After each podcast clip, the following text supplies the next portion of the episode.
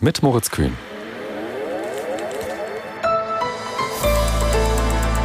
Die ARD Infonacht Nachrichten um 0.30 Uhr mit Olaf Knapp. Die EU-Außenminister haben über die Lage im Gazastreifen beraten.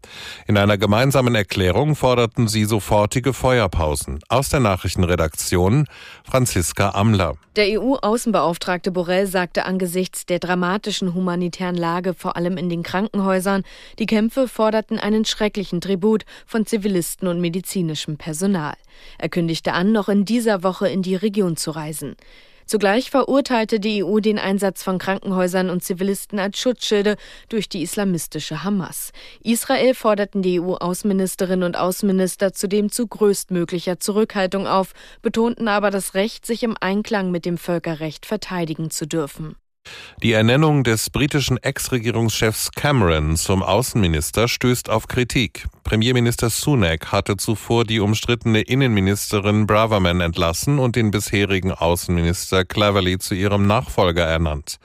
Aus London Christoph Prössel. David Cameron ins Kabinett zu berufen, ist ein ungewöhnlicher Schritt. Der ehemalige Premier war 2016 zurückgetreten. Damals war das Brexit-Referendum für einen Austritt aus der Europäischen Union ausgegangen. Cameron hatte sich für einen Verbleib in der EU ausgesprochen. Dass er zurückkommt, damit hatte niemand gerechnet. Die Opposition kritisiert den Schritt.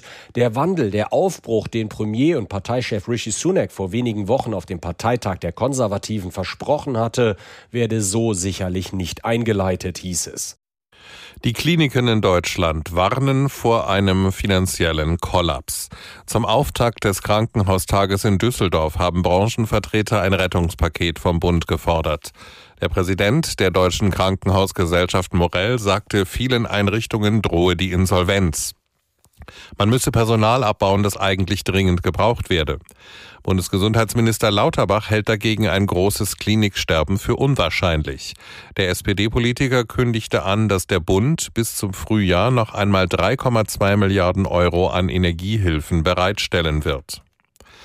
Bundeskanzler Scholz hat sich dafür ausgesprochen, dass in Deutschland mehr Beschäftigte nach Tarif bezahlt werden. Zum Auftakt eines Kongresses der Gewerkschaft Nahrung Genuss Gaststätten in Bremen sagte Scholz, es gebe immer noch viele schwer arbeitende Menschen, die nicht ordentlich bezahlt würden. Betroffen davon seien auch Beschäftigte in der Ernährungsindustrie und in der Gastronomie.